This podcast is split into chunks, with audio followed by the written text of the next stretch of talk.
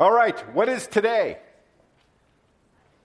Well, in, uh, on the church calendar, um, it used to be that every Protestant church celebrated Reformation Sunday. Uh, what's Reformation Sunday? It's the day we remember that Martin Luther, uh, back in 1517, nailed his 95 Theses to the door of the Wittenberg Church. Basically, he was saying, Hey, I'd like to propose some things that we talk about to reform the church.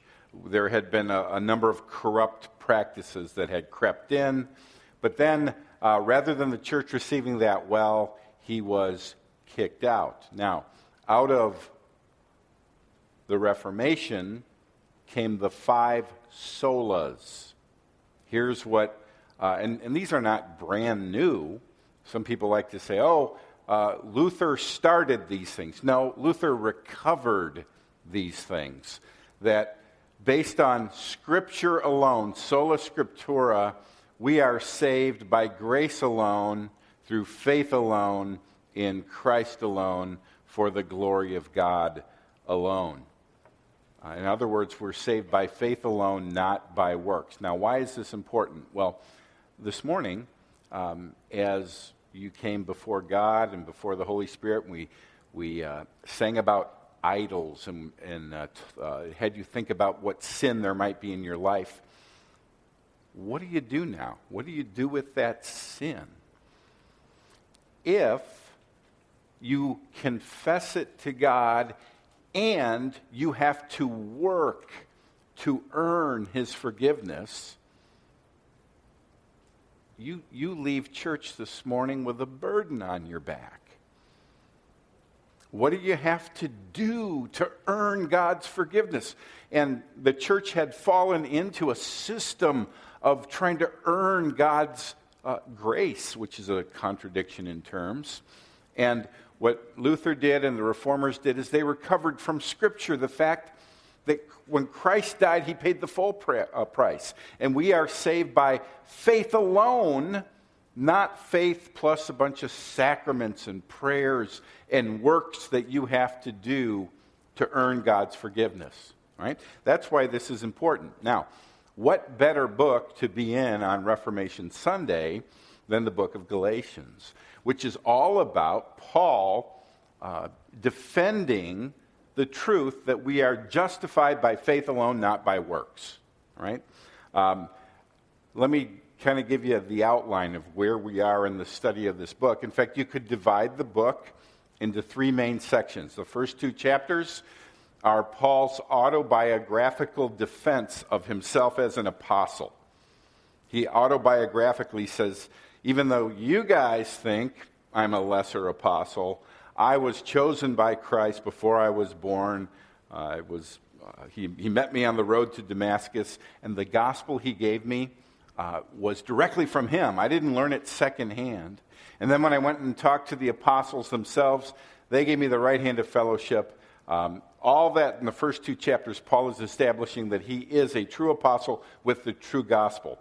Then the middle section of the book, which we're in right now, chapter 3 and 4, is his apologetic defense of the gospel. He gives arguments and illustrations and quotes scripture and tries to show that scripture has always taught that justification is by faith alone, not by works. That's where we are now. And then the last two chapters are his application of the gospel. Don't worry, we'll get there. There's a, t- uh, a time uh, when all this uh, gets applied to how to live. Okay? Now, we started this middle section last week, and we saw that Paul gave uh, last week three arguments uh, showing that we are justified by faith alone. I'm going to say that these are arguments and illustrations uh, that'll make sense later on. But last week, he gave the argument from experience. Hey, Galatians, how did you get the Holy Spirit? Was it through works or by believing? I was there, Paul says, when I preached and you believed and the Holy Spirit changed your lives. So that's the argument from experience. Then there's the argument from Abraham. How was Abraham saved?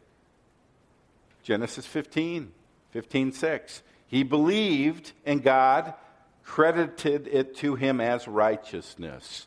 Before he was circumcised, before he did anything, uh, Paul was, or Abraham was declared righteous in God's sight. So there's the argument from Abraham. Then, thirdly, the argument from Scripture. Paul quotes four Old Testament scriptures two from Deuteronomy, one from Leviticus, one from the book of Habakkuk, all teaching the same thing that we're justified by faith, not by works. So that's what we covered last week. Today, we want to cover the argument from the covenants, then two illustrations the illustration from guardians and the illustration from heirs. Okay? Now, I got to challenge you this morning. Did you bring your A game? Are you awake? I need you to be tuned in because this is, let me, I don't want to say it's complicated. Um, a lot of people, when they read the, the book of Galatians, they're up to this point, they're like, yeah, this is great. And then they hit this next argument, the argument from covenants, and they go, I have no idea what Paul is talking about here. So I want you to, uh, to really tune in. Imagine there's going to be a test after today's sermon, and you don't get any bread or coffee unless you pass the test. Yeah. so, Grandma, you better pay attention, okay? All right, here we go. In fact, here's how I'd like to do this. Um, normally, what I, I do is I explain the scripture, and then after I explain the scripture, I give an illustration uh, to help us uh, apply what we've learned. Before we even get into the scripture, I want to give you the illustration because I think this illustration will help you tie this all together. All right? So here's the illustration. Imagine that I'm the father of 10 children, okay? Sorry. and during the summer, I gather all the little children and I say, Kids, I want to make you a promise. The promise is this Christmas, I'm taking you to Disney World. Yay, Dad is great. Yay, okay. Um, and they say, What do we need to do to earn that trip to Disney? And I say, Nothing. It's purely my graciousness. I want to treat you purely out of love. So there's no conditions. In fact, all you have to do is believe me. Do you believe me? Yes, we believe you. In fact, if you believe me, close your eyes, hold out your hand, and I put a ticket to Disney in each of their hands. Then I take them back because they're going to lose them, and I give them to mom, right? Okay, so let's call that the Disney promise. Okay, then about a month later, it's time for school to start, and I say, let's talk about something different. We'll call this the school rules. I expect perfect scores this entire semester. I don't mean just A's, I mean 100% on each test, quiz, and homework assignment. Right, 100%. And they go, yes, we'll do that. All right, so then December comes, end of the school year. Two of them get straight A's. Not 100%, but straight A's. Two of them get F's. And six of them get B's and C's and a mixture of, of other grades. Now, imagine the A students saying, Well, we're the ones who get to go to Disney. The rest of you, you didn't get A's. We're the ones who've earned our way to Disney. What would I do? I would step in and I would say, Now, wait a minute, A students. If you want to base going to Disney on the school agreement, then not even you can go because you didn't get 100%. You got A's, you did pretty well, but you didn't get 100%. The school covenant is about perfection, and you all failed. But the Disney promise was not based on performance, it was based on promise. And you all just trusted me that's the basis upon which we're going to Disney. By trying to force your brothers and sisters to go with the school promise or the school agreement, you are confusing covenants. You're, you have covenant confusion, is your problem. Now, what does that have to do with our text? Well, God made a covenant, a promise to Abraham. He promised him some land. He promised him that he would be the father of many, uh, many nations. Uh, he promised him that the Gentiles would be blessed through a descendant of his. And that promise was an eternal, unconditional promise. In fact, the Abrahamic promise, out of that, we do get the gospel. We get Christ in the gospel. Right Now, 300, uh, 430 years later, God made a second covenant with the people of Israel through Moses. It was a temporary, conditional, performance based covenant. Right? Do this stuff, and you can stay in the land. Everyone failed. Now, in the time of Paul, though, some Jews thought they did pretty well. These were the A students.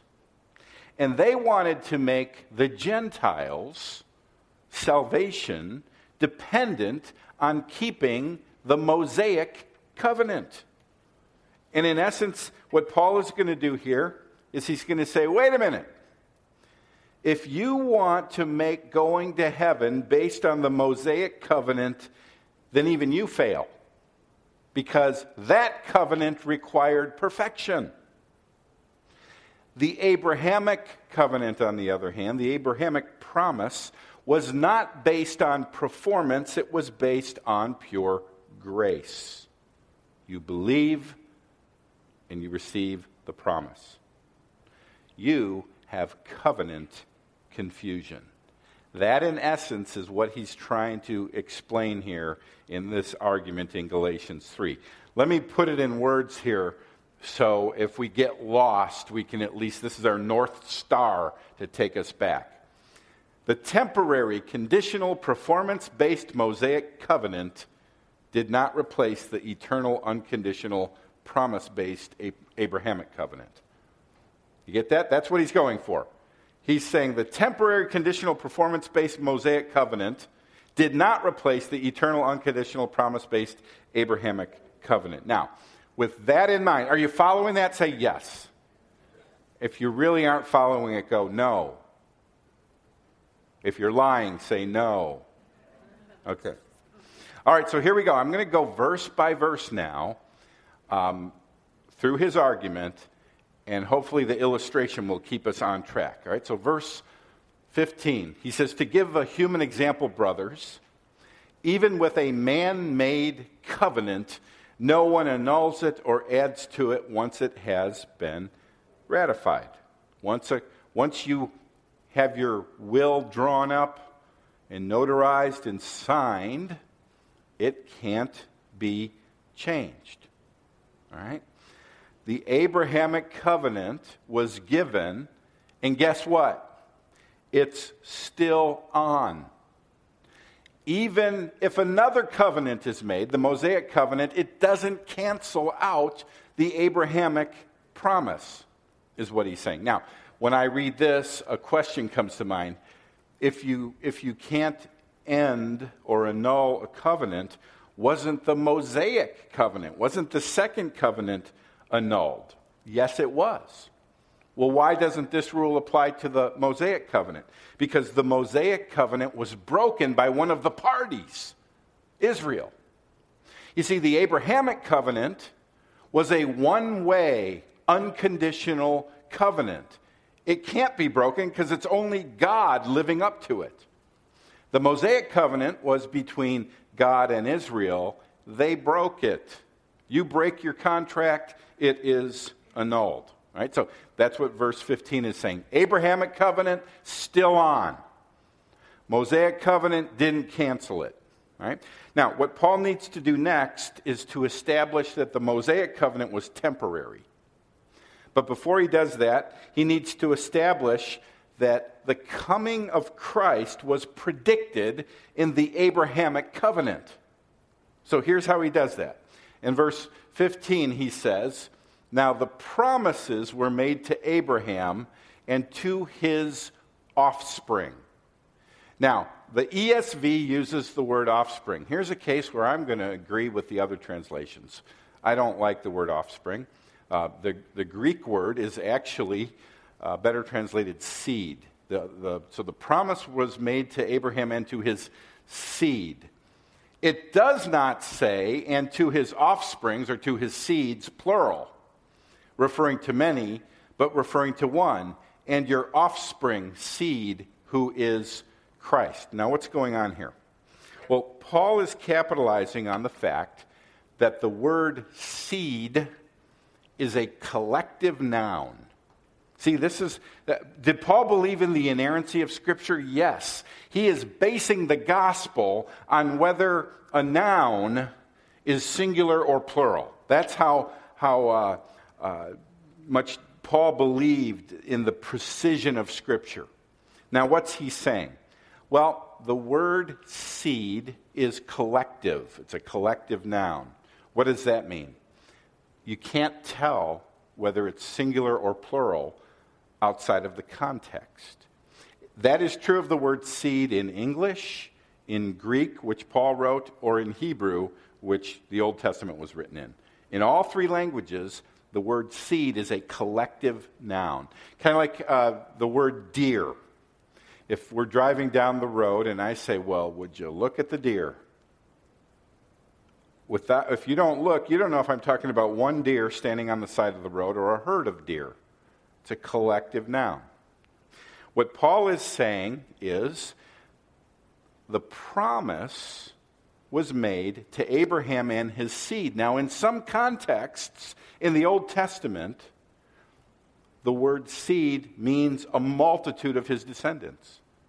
In other contexts, it means one person, referring to Christ. And I think the text Paul is probably thinking of is Genesis 22. This is after Abraham is willing to sacrifice his son, and God rescues him, and then God reaffirms the promise. God says, I will surely bless you, and I will surely multiply your offspring, your seed, as the stars of heaven and as the sand that is on the seashore. Now, there, seed is clearly referring to a multitude. How do we know that? Because the example he gives is the sand of the seashore, the stars of the heaven. So, uh, so here, the blessing goes to the multitude of Israel. But now something interesting happens in the next sentence. And your offspring, seed, shall possess the gate of his enemies. And in your offspring, or in your seed, shall all the nations of the earth be blessed. There seems to be a narrowing down of the seed from a multitude to one of the seeds of Israel. And we know that it is Christ through which all the nations will be blessed. So I think Paul is saying seed here is plural, seed here is singular, and it's referring to Christ. Why is that important? To show that the gospel was in seed form in the promise given to Israel. Okay? So now, let's, let's get back to the relationship between the Abrahamic covenant and the Mosaic covenant. Verse 17, he says, This is what I mean. The law, now the law is referring to the Mosaic covenant and the laws given by God through Moses to the people of Israel. What I mean is this the law which came 430 years afterwards, after Abraham, does not annul a covenant previously ratified by God so as to make the promise void. So, here, let's put up a little timeline. Abraham lived around 2000 BC. Moses lived about 500 years later. Then we have Christ. Then we have today. Okay? Um, God made the promise to Abraham. Then 430 years later, God gives the law to the people of Israel. The law, and we're going to see that it, it ends when Christ comes, it's given with Moses. The law given to Moses does not annul the promise. The Judaizers, the false teachers in, in uh, Galatia, wanted to say the Abrahamic promise stops here and the law takes over. No, Paul is saying Abraham continues. It's an eternal covenant. This is a temporary one that does not annul the Abrahamic covenant. That picture is, in essence, the argument. Right? But let's keep going. Paul says, For if the inheritance comes by the law, it no longer comes by the promise. But God gave it to Abraham by a promise. If going to Disney is based on your performance, then it's not based on promise. But I made it based on promise. Right? Quit switching covenants, is what he's saying. Right? So now, doesn't this raise the question why then would God give the law? If the promise is what saves us, what's the need of dropping this bag of law on the people of Israel? Okay? Why then the law? Good question. It was added because of transgressions. It was added because of transgression. It was added because of sin. Now we got to need to talk about what that means, okay?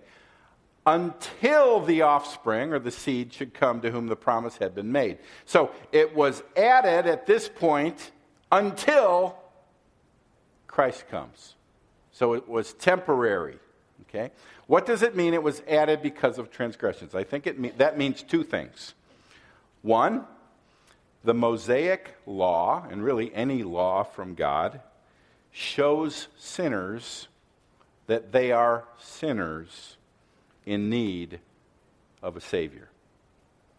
That's the stated purpose of the law in Romans 3:20 for by works of the law no human being will be justified in his sight since through the law comes knowledge of sin.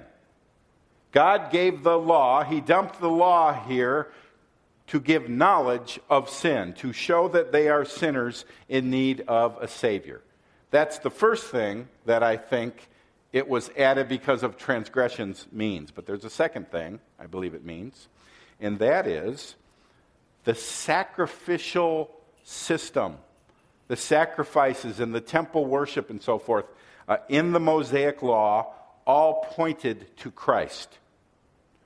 The sacrifices were a way of dealing with sin until the true sin bearer came. They were types pointing to the fulfillment in Christ. But once Christ arrived, there's no more need for the law because the types, the sacrifices, don't do anything. They only point to the fulfillment in Christ. But when he shows up, they're now ready. They're ready for the gospel. Okay? Now, if you're not confused already, let me really confuse you now. Okay? Paul then goes on and says, and it, the, the Mosaic Law, was put in place through angels by an intermediary. Now, an intermediary implies more than one, but God is one. What? I think the best way to, to, to, explain this is just to quote Thomas Schreiner, who is a scholar. He says this Lightfoot, another commentator, says there are 250 to 300 interpretations of what this could mean. So I'm going to go through all of them. But he says, let's skip through all that. And then Schreiner says, the main idea of the verse seems clear in the text. On the one hand, the law is inferior to the promise because it required mediation from God to angels to Moses to the people. On the other hand, the one God spoke directly to Abraham. Hence, the promise is clearly superior to the law. The indirect way the law came to Israel suggests that it should not be placed on the same plane as the promise. All he's doing is he's saying this. The direct promise from God directly to Abraham that's uh, superior to the law given to Moses. It was God through angels to Moses to the people of Israel. That's all he's saying there. So let's not get bogged down by that. Okay? Now, verse 21. Is the law then contrary to the promises of God? And, and like the second that comes out of Paul's mouth, he says, Certainly not. Somebody might say, oh, okay, well, one was a promise, the other is performance based. They're, they have opposite intentions. No, they actually serve one another. Right? Let's say my motive in promising my kids that we're going to go to Disney is to display my grace to them, to, to these undeserving little sinners. Okay? I can, I can show my grace by giving them a promise that we're going to Disney, and I can highlight their undeservedness by giving them the school covenant, showing that they fall short of what's expected, but I'm still taking them to Disney. That, in essence, is what the Mosaic Law did. It highlighted the sinfulness of people, so grace was even more gracious. Right? Then Paul says this For if a law had been given that could give life, then righteousness would indeed be by law. The assumption is no law, not even the Mosaic law, could give life. Here again, if you're looking for a verse in Scripture that teaches that you're not saved by any kind of law, Old Testament law, New Testament law, your own law, it's this verse. The fact that Christ came shows that no law could give life. Well, then, what was the purpose of the law?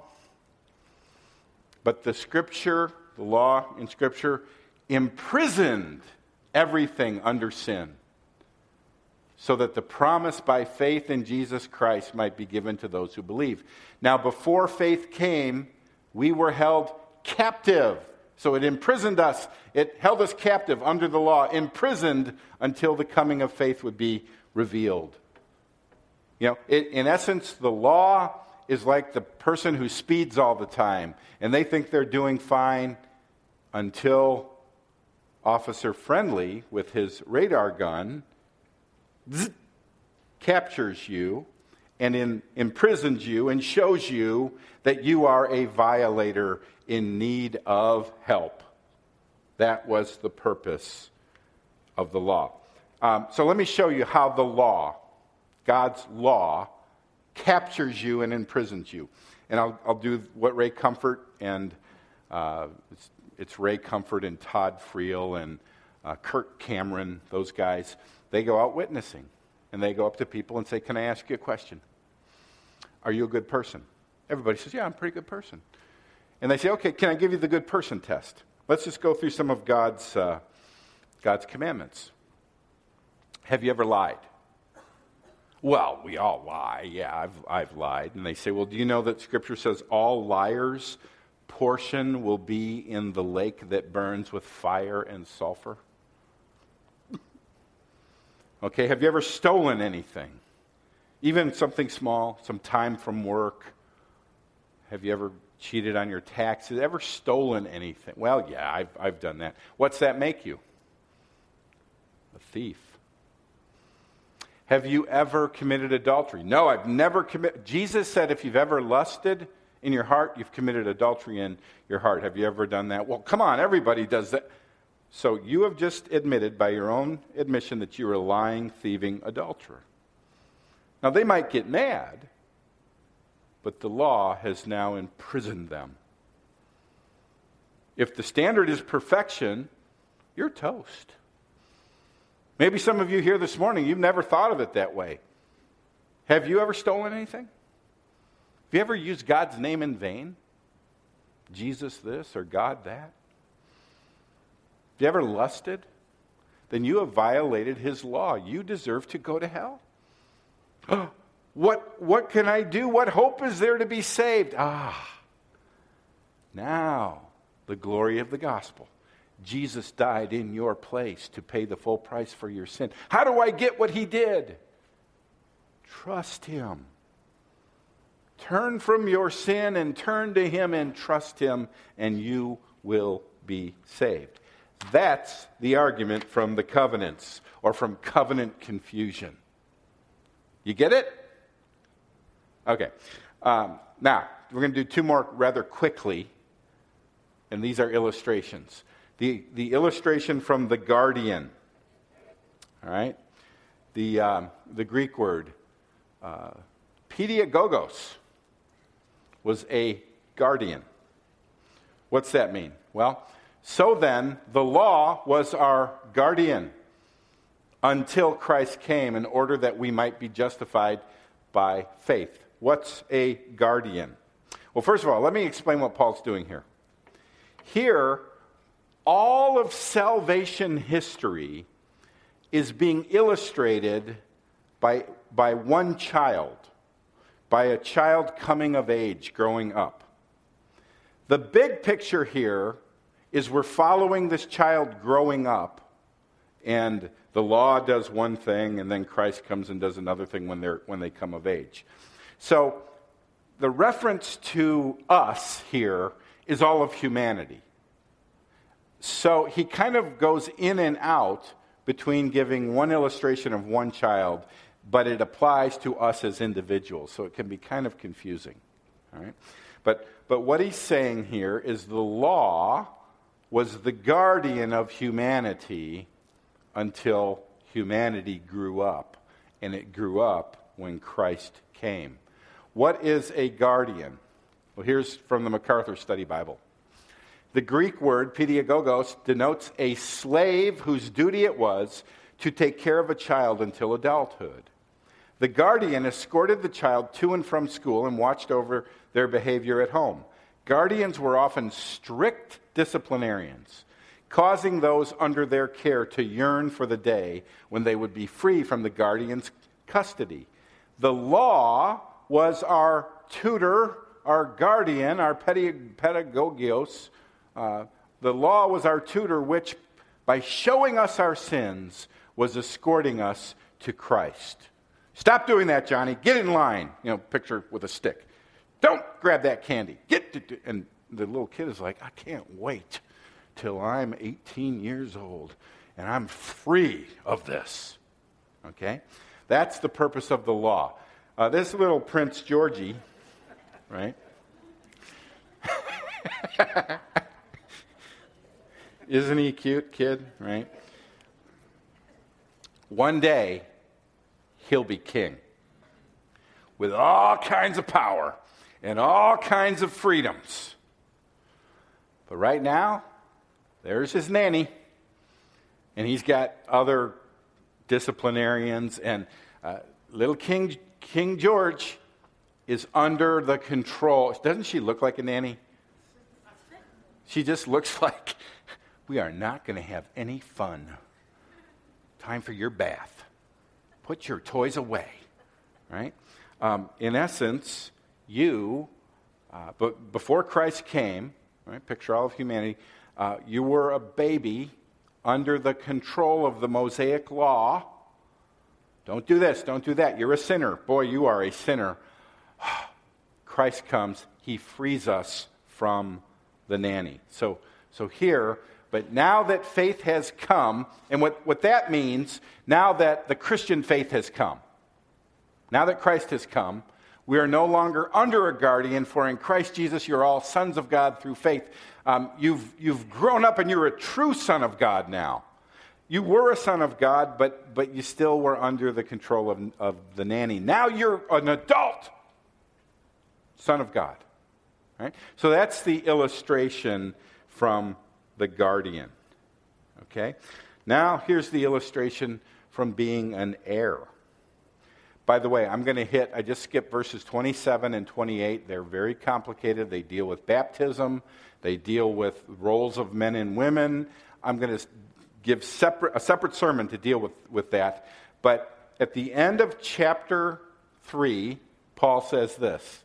And if you are Christ's, then you are Abraham's offspring. See, Jesus was the offspring, the seed, but you are the plural offspring heirs according to promise. So, so now he's going to focus on, before he's focusing on the fact that you're a son, free of the guardian. But you are also now, when you've come of age, an heir to incredible blessing. I mean that the heir, as long as he is a child, is no different from a slave, though he is the owner of everything. But he is under guardians and managers until the date set by his father. So let's use, uh, use little Prince George. Do you know that one day little Georgie will inherit Buckingham Palace, Windsor Castle? I would just want to cut the lawn there. I mean, look at that. Um, Holyrood Palace and Hillsborough Castle, those are just his primary homes. Then there's the vacation homes and the planes and the yachts, and it's all his. But not right now. He's just a little kid with a, with a nanny watching over him. And right now, as a little baby, he doesn't know about this. All he cares about is playing with his ABC blocks. In fact, he's no different than the servants who watch over him. Now, um, Paul says, in the same way, we also, when we were children, were enslaved to the, now he calls the law the elementary principles of the world. Interesting phrase. MacArthur says this elementary is from a Greek word meaning row or rank and was used to speak of basic foundational things like the letters of the alphabet.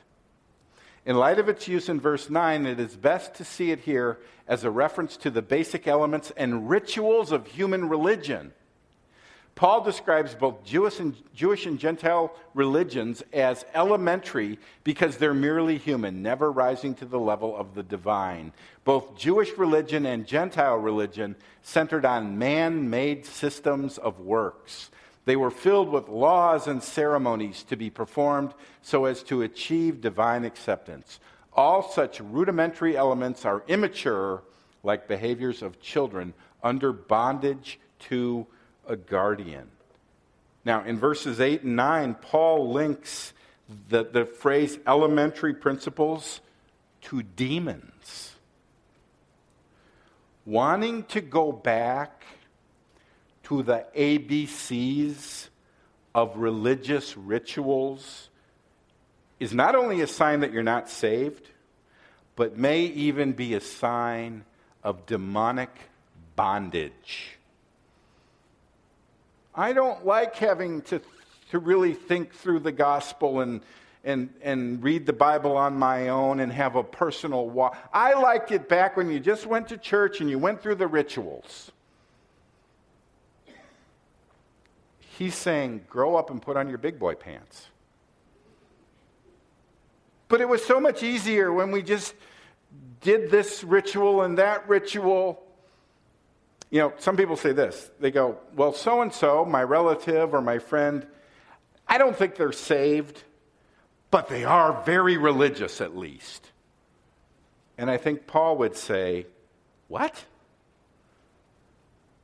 They're infantile legalists enslaved to the ABCs of man made religion. They are being held captive by demonic power. Don't go, they're not saved, but at least they're religious. That's not a good thing. That's a demonic thing. It's an infantile thing. But you're not like that, Paul says. But when the fullness of time had come, God sent forth his son, born of woman. So uh, here, Jesus existed before he was born, and he was born of a woman, Mary born under the law. Why is that important? Jesus was under the Mosaic law and he kept it perfectly in your place for you. Right? To redeem those who were under the law, so that we might receive adoption as sons. Jesus lived a perfect life in your place. He died on the cross in your place. When you have faith in him, you become a child of God by adoption. Now, what this assumes is none of you start out as a child of God. That goes against basically the assumption of the entire world. You hear this on the radio and on TV all the time. Oh, we're all God's children. No, you're not. In fact, the Bible says you're born an object of wrath, a child of wrath. In John 8 44, Jesus called the Jews who didn't believe in him, he said he referred to their father, the devil. They're children of the devil. They didn't like that. But when you trust in Christ, he takes you from being a child of wrath and adopts you into his family as his very own child. Let me, let me end with this. There's a, when I was teaching downtown at Moody, I had a girl in my class. name is Hallie. And um, Hallie's Chinese, and she only had one arm. One day I said, Can you tell me your story? And she said, I was born in China without an arm. My parents threw me away. Maybe literally in a garbage dump, I don't know. Um, she was brought then to an orphanage, and then some American Christians went to the orphanage and adopted her. And now she's raised in America in a Christian family and going to Moody Bible Institute. That's our picture. We were abandoned, going our own direction in the garbage heap when God, in His grace, sent His Son.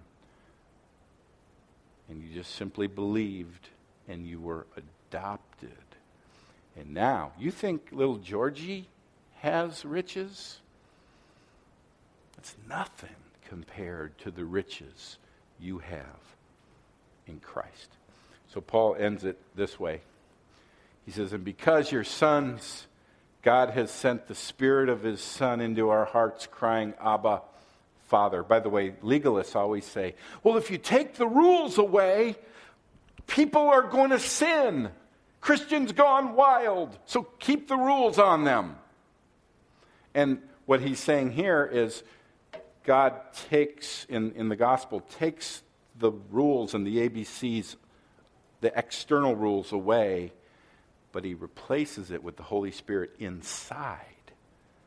We grow up. And the Holy Spirit that loves God produces in us a love for God, and we want to obey. So don't say, oh, we've got to keep the rules on everybody. No, there are rules. But God has given us something better a desire to follow those rules. Okay? And then the final. So you are no longer a slave, but a son. And if a son, then an heir through God. Let's pray.